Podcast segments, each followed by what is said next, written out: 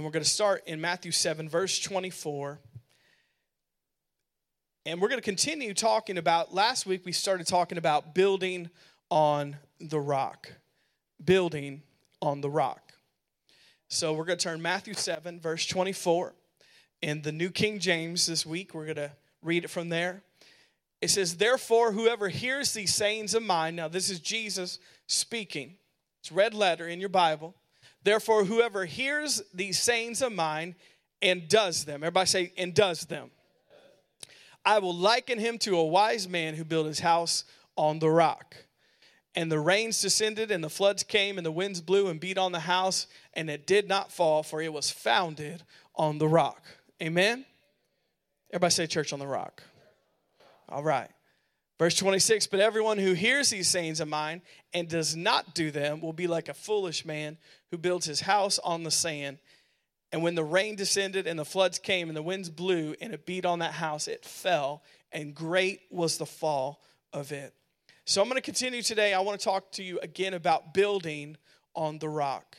We started last week talking about building on the rock. I want to continue that, talking about the importance of building our life on the rock.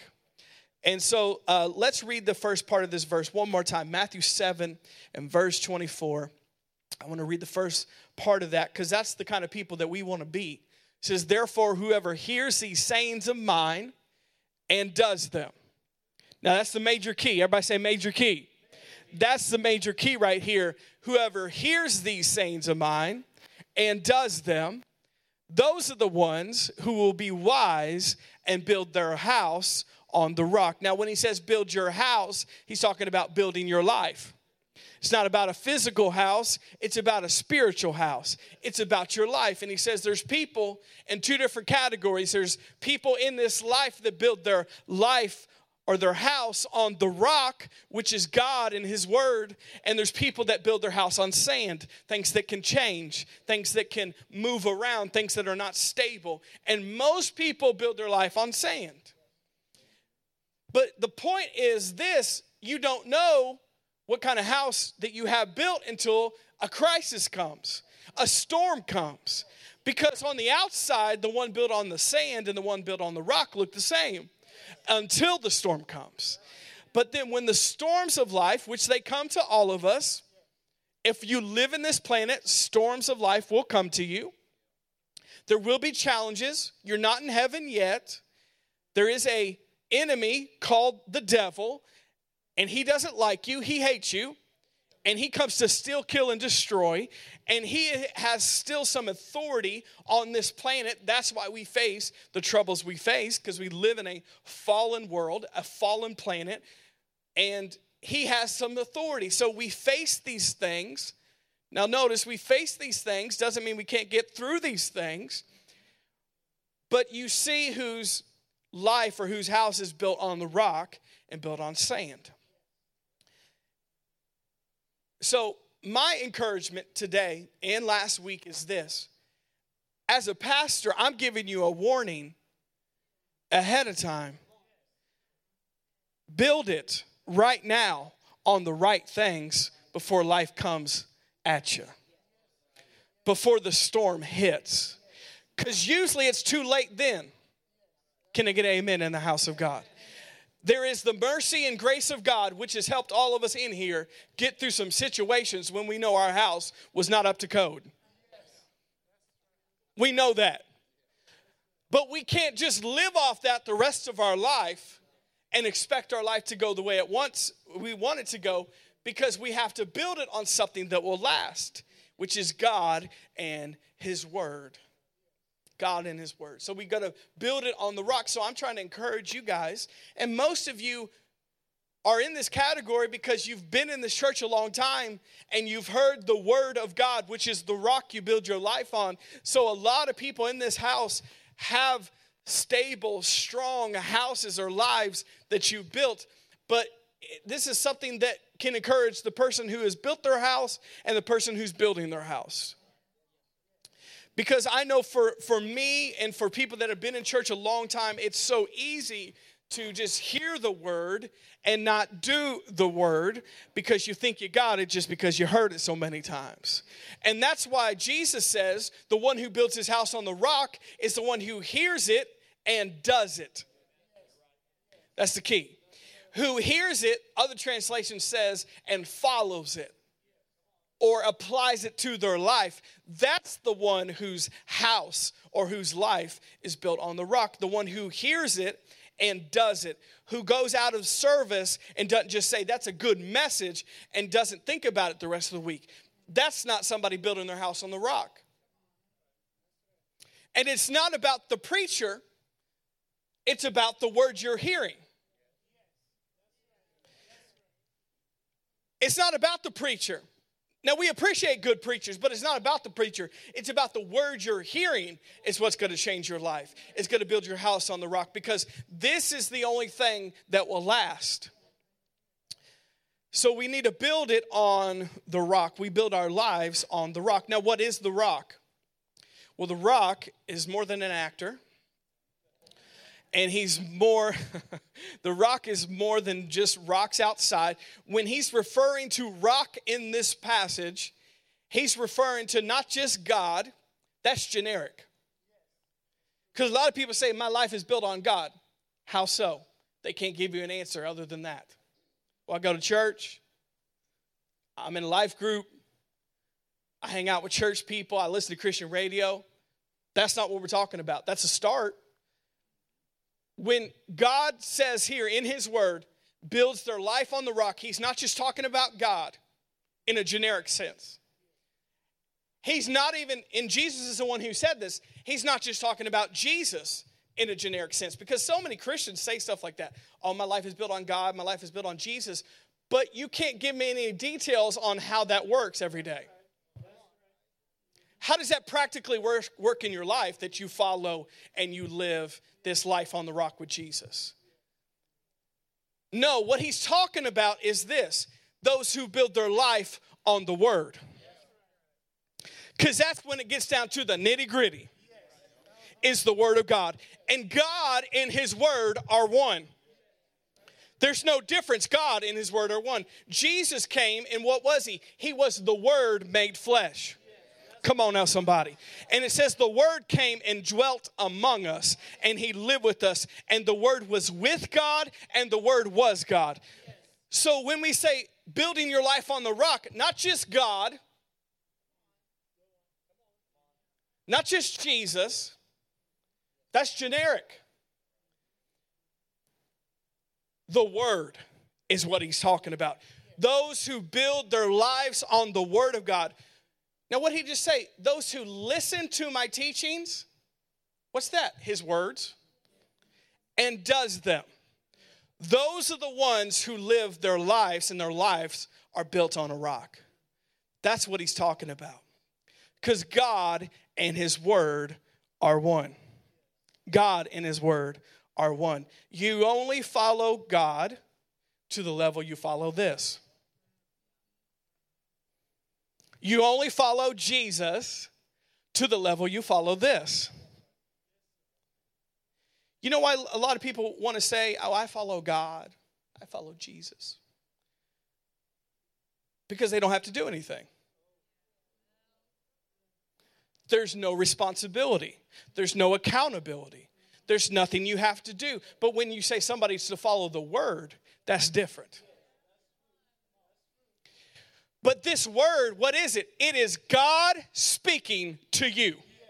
Not just God speaking to me. This word is God speaking to you and you and you and you and you and you. Especially you, Miss Donna. No, I'm just joking. It's God speaking to you. And it would change our lives if we read it that way. That this is not just something that's just another book that men wrote to, to bring us into religion and to control us. I've heard all the lies. I've heard, heard all the excuses. No, this is God's word speaking to us. And when you read it like it's just another book, you just get another book. When you read it like you can take it or leave it and you can just throw it up on your nightstand until next Sunday, that's all it will be to you. But when you read this book, because it is, it's alive and it's full of power. Last week we read this scripture in Luke and it says that no word of God is void of power. Not one word in this book is void of power. And when we read it like that, it changes our life from the inside out. Because it's God's word speaking to us. It is inspired by God for us to change our life from the inside out. That's how God changes us. He changes us through His word. Do prayer lines help? Yes, but He changes you through His word. Are you hearing what I'm saying so far? This is just the introduction. what do we want? We want a prayer line to fix our problems. Right? We want the magic wand of the Holy Spirit to fix our issues. Come up here and you will think right the rest of your life. No, you won't. Think right, and you'll be healed the rest of your life. Come get deliverance, and you'll be delivered and peaceful and joyful and never any issue if you get prayed for today. No, the prayer line is the starting place. The prayer line is God helping you when you can't help yourself to get you out of that situation. But once you are healed, how do you stay healed? The Word. Once you get delivered and you're crying and you're in a fetal position on the ground here and God is delivering you from all that nasty junk in your life, how do you stay delivered? The Word of God. Not getting back in another prayer line next week. I'm sorry, the prophet's in town and I'm starting to act like one. Am I helping you today? I'm saying this all out of love. Because if you want your life to change and stay changed, and you want to build your life on the rock, the Word. And there's many ways you can get the Word into you. You can read it. You can have an app that reads it for you. You can listen to podcasts. You can get on YouTube. You can download a Bible app on your phone that will give you hundreds of devotional plans hundreds of Bible translations, hundreds of ways to help you interpret the Bible that people 100 years ago couldn't have. They would just have to take the preacher's word for it. But you have Bible apps that will help you explain the original language, that will help you explain the context of scriptures, that will help give you the background and the geography and the maps, for goodness sakes, on what's going on in this Bible. There's no excuse for, ah, the Bible's boring. I don't really get it. No, you're really boring and you don't get it.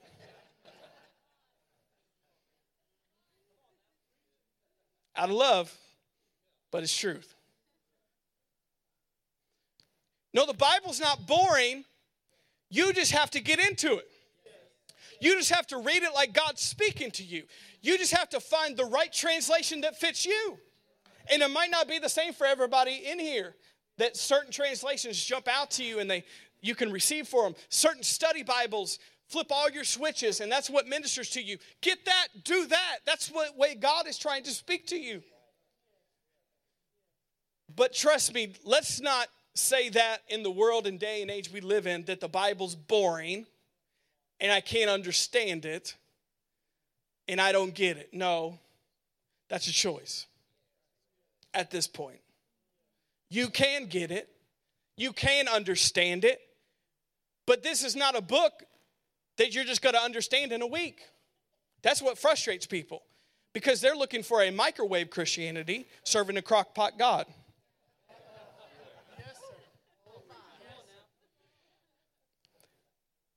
That's why they say, I don't get it, because they think, oh, if I just read it once this week and I don't have extreme revelation, that I should give up on it. This is going to take your whole lifetime to get revelation on. That's true. God says in His Word, all of eternity we're going to be finding out new things about him and understanding what he said more and more. So just because you read it a week or two and didn't understand it means nothing. It's going to take time. It's going to take passion. It's going to take getting into this to understand this. But listen to me. Don't give up on this just because you don't get it at first. Don't give up on this just because you read it in a wrong translation and you don't understand it, because this is God speaking to you. Come on, are you hearing my heart today? I love you. That's why I'm trying to help you here. And if we really want to change our lives for good, this has to be in the center of it. Now, we don't worship the Bible and bow down to it. We don't make this into something weird, but this is God's word speaking to us. In the same way, for all you people that celebrate relationships and you think love letters are so important, if someone you loved wrote you a letter, you would keep that forever. And you know what? You would read it over and over and over again. And your friends that don't get your love don't understand it and they would say to you, Why do you keep reading that letter? You already read it once. Well, I love them, so I love what they wrote to me. And I'm going to keep reading it because maybe if I keep reading it, I will get something else out of it. Now, that's just from a human being. That's just from a human being. How much more God? When He wrote a love letter to you, that you would want to read it over and over and over again. And you don't care what other people say because they don't have that love relationship you do with God. And I'm going to keep reading this because this is God speaking to me. And the more I read it, the more I get out of it. And you could read the same verse for the next 10 years and get something different out of it because it's not just a human book, it's a God given, God breathed book. And God is speaking to you. Has anyone ever had that happen? You've read a verse you have read a hundred times before, and you're just like, eh, I don't get it. And then one day, a verse out of Ecclesiastes jumps out at you and blesses you, and you're like, oh my God. Ecclesiastes, really, God? Yes, Ecclesiastes. Because God knows what He's doing, and He knows how to give you the right word for the season you're in. He knows how to give you the right word for what you're going through. He knows how to give you the right verse and the right passage and the right place in here to read when you need answers to your life. Come on, I'm excited. I don't know about you. That's God's word speaking to us. Many people say, I don't hear God. Don't hear God. You want the quickest way? The quickest way. Everybody want the quickest way to hear God? Open this up, read it out loud. But that's me talking. No, you're reading God's word. So God is speaking to you. You want to hear God? You know what people say when they want to hear God? They want to hear an audible voice. This. This. Now, why did he do this more than he speaks audibly? Faith.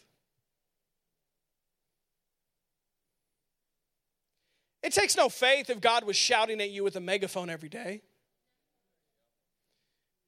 If God was giving you a billboard sign every day on what your life should be.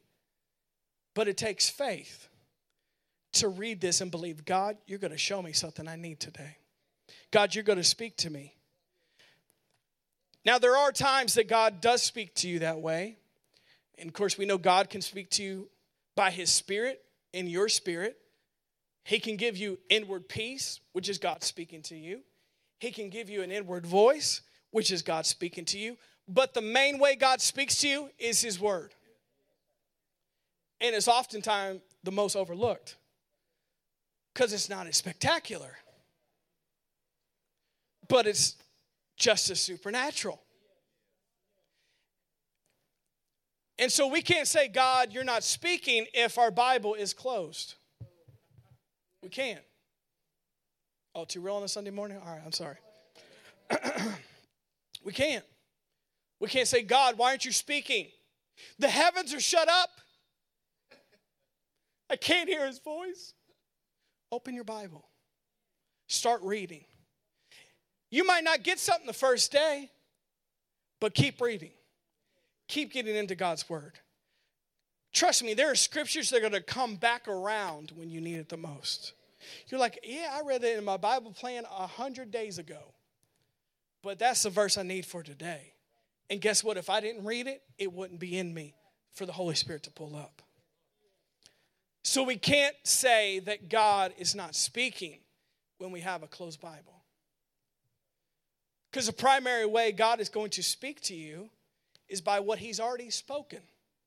Are you hearing me today? By what He has already spoken. So we see that this Bible, within it, is 66 books that were written in three different languages by 40 different men of God over 1600 years. And it says that these words were, yes, written by men, but the Holy Spirit is the one who carried them along and who inspired them on what to write in these books. Over 2,000 times in this Bible, it says, This is the Word of God. This is not just another book, it's not just a man's book. This is the Word of God. If it said it once, that's enough. But over 2,000 times it says, This is the Word of God and able to change us from the inside out. I'm going to talk to you today about a few things that the Word is in our life. First of all, I want uh, us to turn to Matthew 4, if we can in verse 4. I appreciate you guys listening. I'm just fired up. Matthew 4 and verse 4. Matthew 4 and verse 4 in the New Living, it says, But Jesus told him, No, the scriptures say, people do not live by bread alone, but by every word that comes from the mouth of God. Notice that. Let's leave this verse up there. People do not live by bread alone, but by every word that comes from the mouth of God.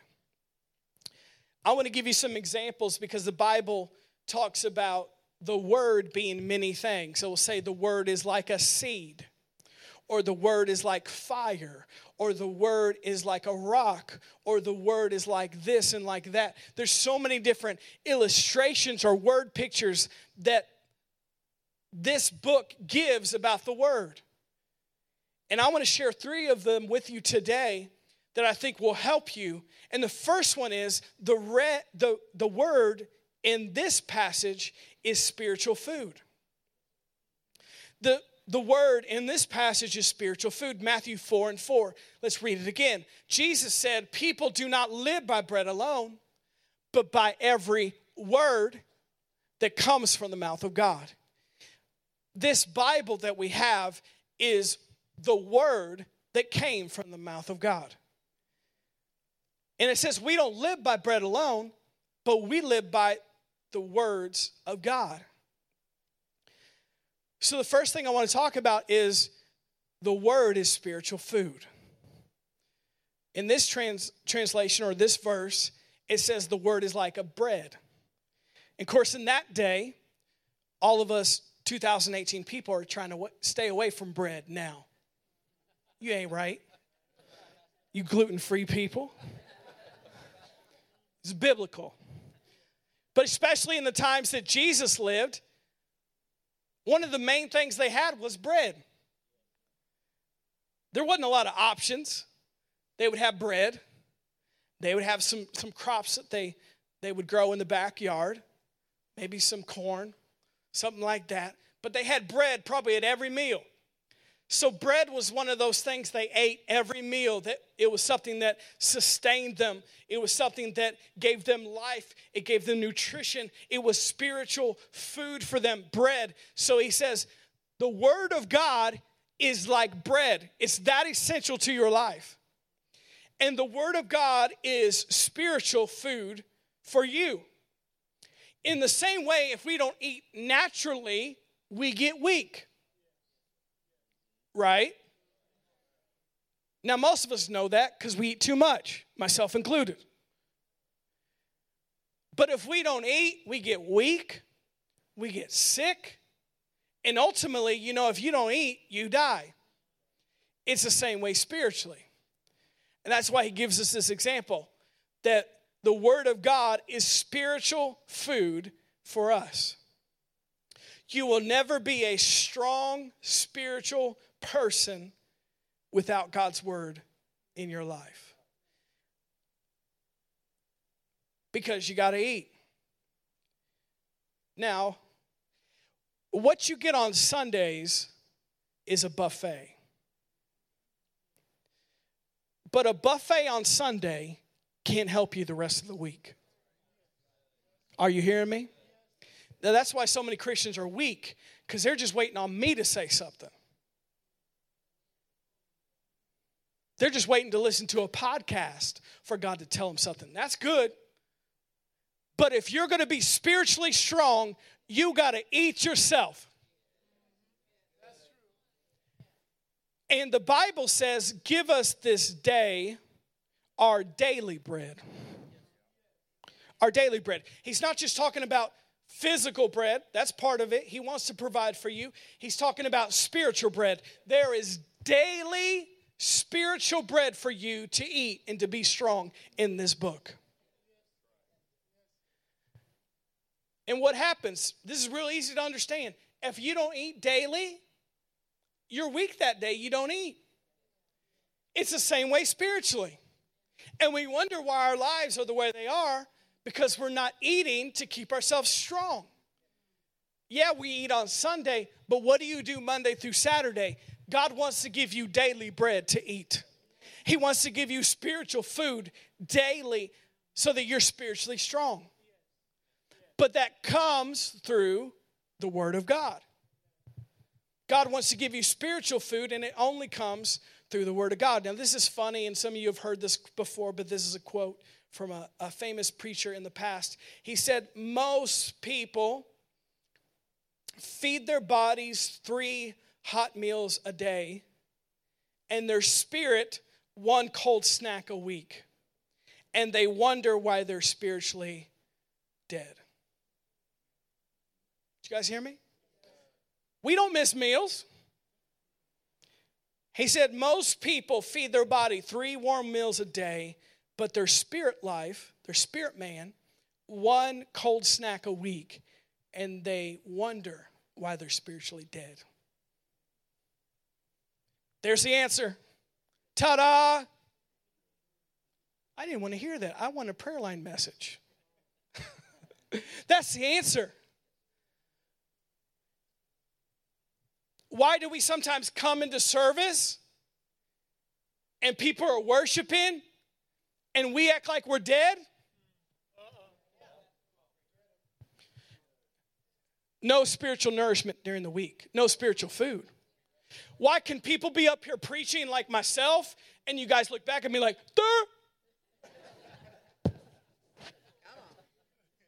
Not all of you, but some of you no spiritual food. I don't get it. I don't know. Ah. If you've been eating all week, you're just like, oh yeah. I've been eating that too, Pastor. I've been at that same buffet that you went to. Instead of looking at me like, mm, you're trying, you're trying, good try.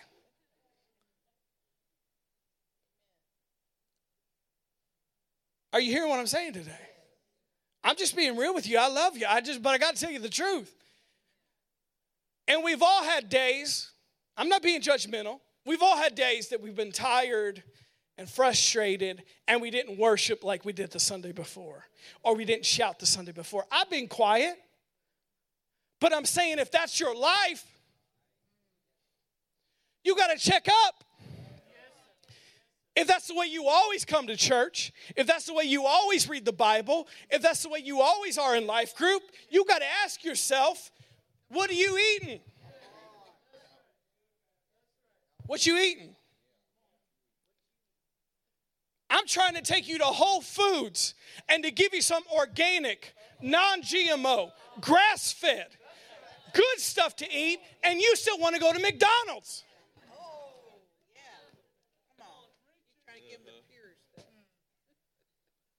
And you know what? I ate McDonald's on Friday. And it wasn't my fault. My daughter needed food, and it was an emergency. and I said, Natalie, Daddy's not eating there. Let's eat something good. She said, I need McDonald's. I'm so tired and hungry. All right, we're going to McDonald's. Because it's Father's Day, and I'm a good dad. And I'm a big softy. So we're going to McDonald's. Let's go get us a toy. Just stop crying. And we got McDonald's and I said, I'm not getting McDonald's. I know better than that. I'm all about that non GMO, grass fed, organic stuff. So I said, uh, let me get a happy meal with um, some chicken nuggets, which you know them chicken nuggets. Have you seen the documentaries about them chicken nuggets? Don't watch them. You'll, you'll be a vegan the rest of your life. They're that bad.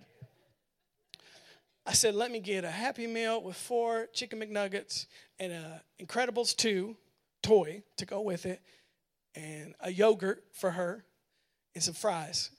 And I said, I'm good. I'll just wait. I'm gonna eat something good later. I'm trying to lose weight. We got two weeks to camp. I got 30 pounds to go.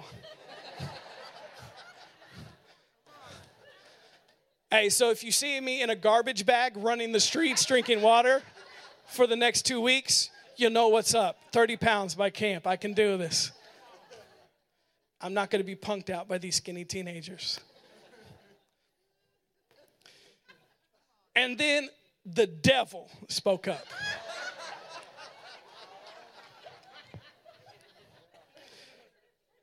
And they said, Oh, is that all you would like? Or we- is that all you would like? Or is there something else to your order? All right, give me a cheeseburger and fries. Forget it. Forget this. Give me a cheeseburger and fries. I'll eat healthy tomorrow. Isn't that what we all say? I'll start my diet on Monday, not Sunday, because you got to eat a good meal on Sunday. We'll start it on Monday. So, spinach, trash bags, and water for the next two weeks. We got this.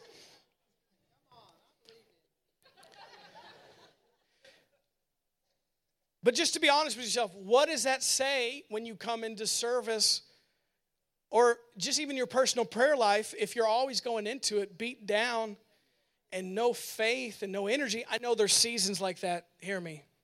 There's seasons that you feel that way, but it shouldn't be your whole spiritual life. it says, it tells me what you've been eating. Not spiritual food, you've been eating CNN.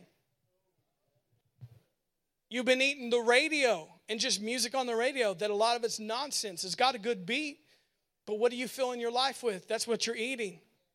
Or you're filling your life with your career, stuff at work. You're filling your life with other hobbies that are not bad, but they're not spiritual food. God said if you want to be spiritually strong, you're going to have to eat. And eat for yourself. You know, the Bible talks about spiritual babies and mature people. Now, what's one of the main things that babies need? They need to be fed. How do you know you're starting to mature as a believer? You're not desperate to get back to Sunday so you can hear another word. Are you hearing me today? Why? You appreciate Sunday and you receive, but you say, Pastor, I've been eating all week and I'm not coming in here starving. I'm so hungry. You could have been eating all week. So, how do we know we start maturing as believers? We stop getting off the bottle that the pastor has to put in your mouth every week. Eat. But you start being spiritually mature and you start eating yourself you know how that would change the atmosphere of this church? If everyone didn't come saying, I'm starving, give me some food. Instead, they came in saying, Pastor, I've already eaten and I'm ready to help you today. I'm already full, but I'll take what you can give me too. Come on, it'll just be cherry on top of this cake. Come on, I'll receive it. But I've been eating all week, Pastor. I've been listening to podcasts all week. I've been on YouTube all week. I've been in my Bible all week. I've been worshiping this week. So when I come, I'll bring something to the service. And you know why we do that? So the people that really need help and really don't know God and really have issues in their life, they can come in and they can get help because the spiritual atmosphere that's in this place. But that's talking about being a mature person that you're thinking about more than just yourself. that I'm not just eating for me, I'm eating so I'm spiritually strong for other people. Are you picking up what I'm laying down today? Now, that's a real believer. That's not just thinking, well, it's just about me. No, you're eating not just for you to be strong, so you can help other people. And you can help other people when you're at church, but you can help other people at where you work. And you can help other people where you go to school at. And you can go help other people at the coffee shop. And you could go help other people at the gym because you're not spiritually starving. Come on, are you getting some today? I love you today. I'm just trying to encourage you. So, the Word of God is bread. I'm going to go to the next verse and let's talk about the Word of God is light. Can we pull up Psalm 119, 105? Psalm 119 and 105. The Word of God is light. Your Word is a lamp to guide my feet and a light for my path. The Word of God is light. Your word is a lamp to guide my feet, and it's a light for my path. That's what the word of God is, is light. There's other verses that say the entrance of your word gives light. The entrance of your word gives light. So your word is a lamp to guide my feet and a light for my path. The word is light. How is the word light in your life? Well, we all know there's situations that we don't know the answer to. There's your future that you don't know all the answers to. And it looks dark. And sometimes it can look scary. But what happens when we know the Word of God? Our future doesn't look dark anymore. And we don't walk around like we don't have any answers anymore. Why? Because your word is a lamp and your word is a light to my path. And I realize if I get in this word, I will have answers for my life because it will illuminate it with the word of God. The word is a light for your path. Your path, I would say, is your future, the will of God for your life. How do you know that? The word of God. God speaks to you, and this word will be a light in a dark place to you. I thought about this also, thinking about different things in my life that I went through. Thinking about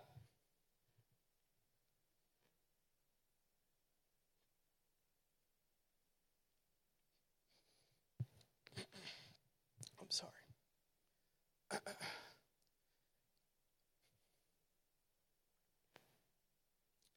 Thinking about times I felt depressed or anxious or worried or in a dark place. Anybody ever been there? Just me. And what happens? The word is a, a lamp.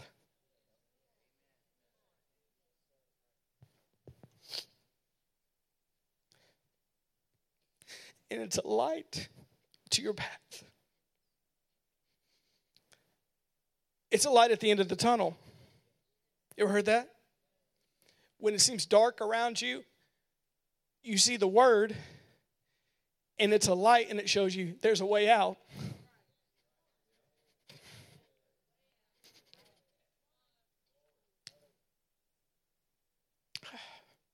I'm sorry.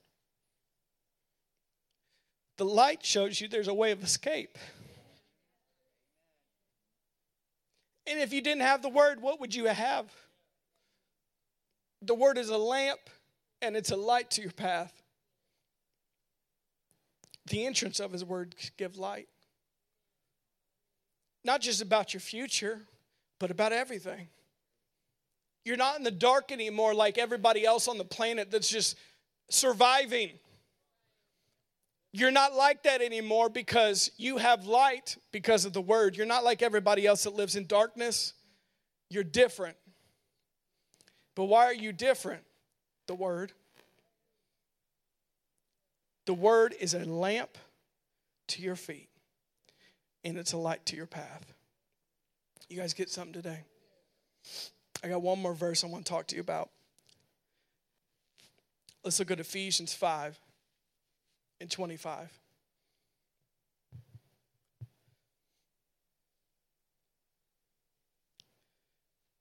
Lastly, I want to talk about the word is like water. Ephesians 5, verse 25. This is a wedding verse. Verse they always quote at weddings but it's got a dual meaning to it because it's talking about husbands and wives, but it's also talking about the church, talking about Jesus and the bride of Christ, which is the church. It says, Husbands, love your wives just as Christ also loved the church and gave himself for her. Now, listen to this verse that he might sanctify and cleanse her with the washing of the water by the word that he might present her to himself a glorious church, not having spot or wrinkle or any such thing, but that she should be holy and without blemish. So it's talking about husbands and wives, but it's also talking about Christ and the church. And we are the bride of Christ. And it says that God washes us or cleanses us as his bride to make us holy without having no spot or no wrinkle or any such thing, that we should be holy and without blemish. So we are the bride of Christ, the church. And God washes us with His word to make us purified, to make us cleansed, to make us holy, to make us without spot or without blemish before His sight. So God cleanses our lives and He cleans us up by His word. That's how He does it. And the water in this passage, it says the word is like water. We know the water does a lot of things. The water brings refreshing. How many were outside yesterday in 96 degree weather? The water brings refreshing. Not just the pool water, drinking water brings refreshing. So, water brings refreshing. But it says in this passage that God, as the husband, wants to wash us as the church with his word to make us right, to make us holy, to make us clean. Because you realize God's perfect, but all of us, we're not we have issues. And God wants to, us to be brought up to His level, to His position as the bride of Christ, as the church, without spot or wrinkle. How is that going to happen? Washing us with the water by the word.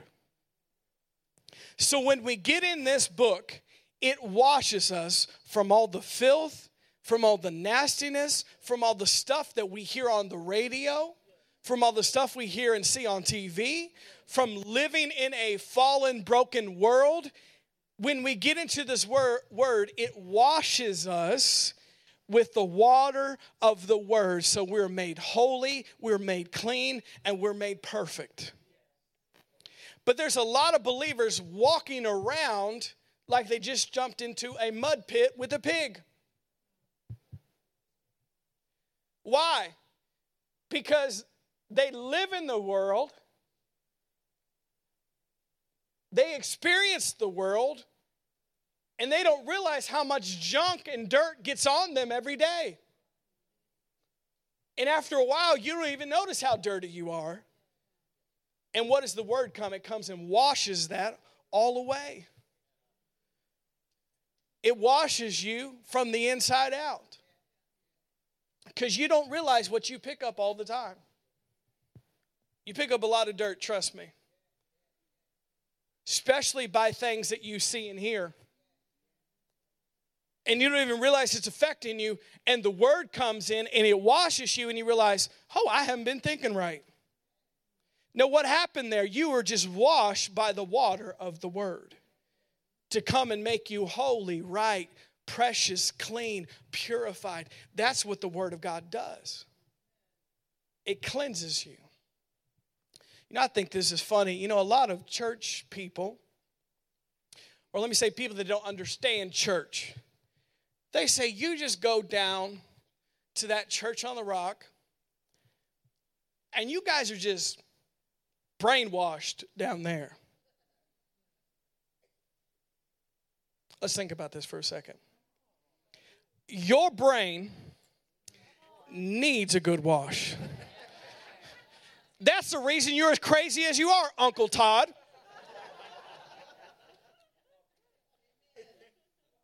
Don't they try to say that? People that don't get it, you're just brainwashed down there. You're just in. Shut up. You need a good brainwashing. That's why you're so whack. Now, don't say that. I'm being a pastor. Sorry, sorry, sorry, sorry. But ain't that the truth? You're just being brainwashed down there. Yes, I am. Washed by the water of the word, and it's renewing my mind, and it's cleansing my mind, and it's sustaining my mind, and it's turning me into a different person. That's what I wanted to happen. So, yes, I am being brainwashed down here by the word of God. So don't let people f- make you feel bad for being at church with their brainwashed. You need a good washing. That's your problem. You got too much filth and junk and stuff in your mind. Your mind is so weak, you don't know what to do. But you need a good washing. And how do we wash? Not by what some man says, by the Word of God. Wash it with the Word of God. That's the only truth that we have, the Word of God. Let the CNN wash away. Let the uh, TV wash away. Let Netflix wash away. Let watch the magazines and the nasty books that are coming out. Let that wash away. Let all that junk that you experience at work and the talk wash away, or the stuff you hear at school wash away. How do we do that? How do we cleanse our mind and cleanse our soul? The Word of God. Wash by the water. That's the word of God. You getting something today? So now you got to come back. Y'all ready to use that? Now you got to come back and somebody says, Y'all brainwashed down there. Oh, Pastor told me what to say. I got this. It's not going to be too nice, but I got this. That's why you're so whack. it's because your brain needs a good washing lastly, I want to say this about washing. Pastor Nancy gave a wonderful illustration of this. Talking about the word washing our lives. She has a lot of dogs, Pastor Nancy. She's a dog person. And so she would talk about going outside and she would see the bowl of water for her dogs. Would always, because it's outside, it would have tons of bugs and nasty stuff trying to crawl in it. Because she has like four or five dogs.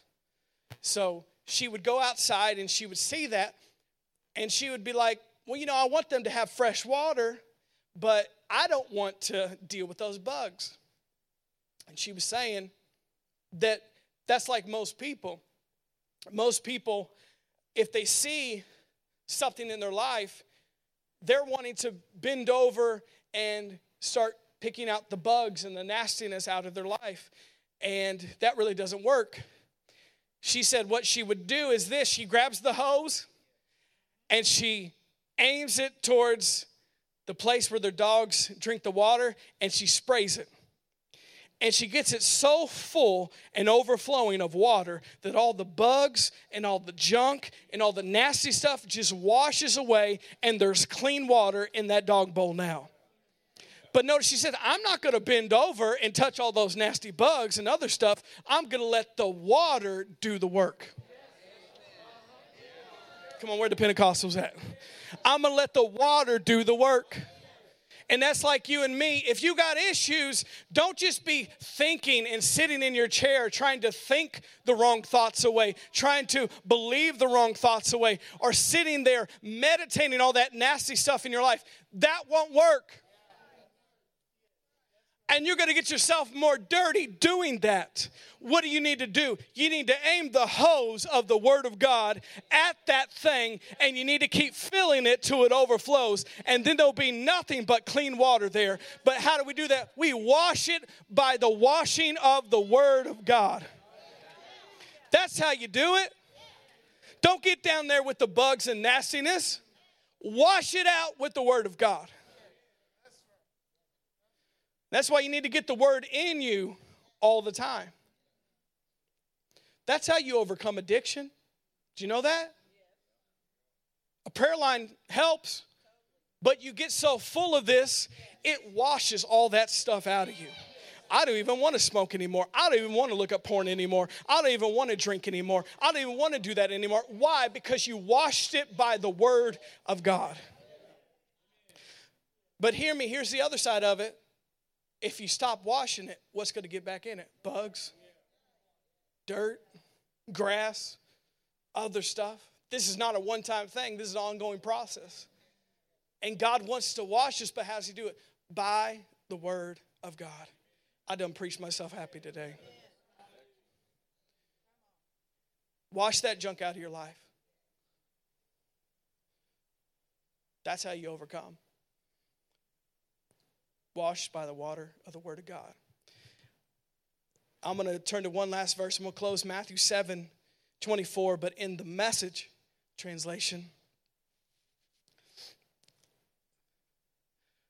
All right, let's just listen to this. Matthew 7 24 in the message says, These words I speak to you, this is Jesus, are not incidental additions to your life, homeowner improvements to your standard of living.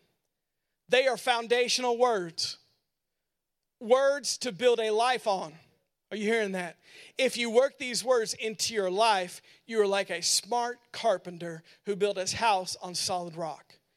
And when the rain poured down, the river flooded, a tornado hit, but nothing moved that house because it was fixed on a rock. But if you just use my words in Bible studies and don't work them into your life, now, I didn't say this, this is a message Bible. You are like a stupid carpenter. I didn't say this. I repeat, don't tell your children that I said stupid in class. You are like a unwise carpenter who built his house on the sandy beach. And when a storm rolled in and the waves came up, it collapsed like a house of cards. But notice it says, Be a wise carpenter that built their house on solid rock. Be a wise carpenter. Use these words as a foundation for your life.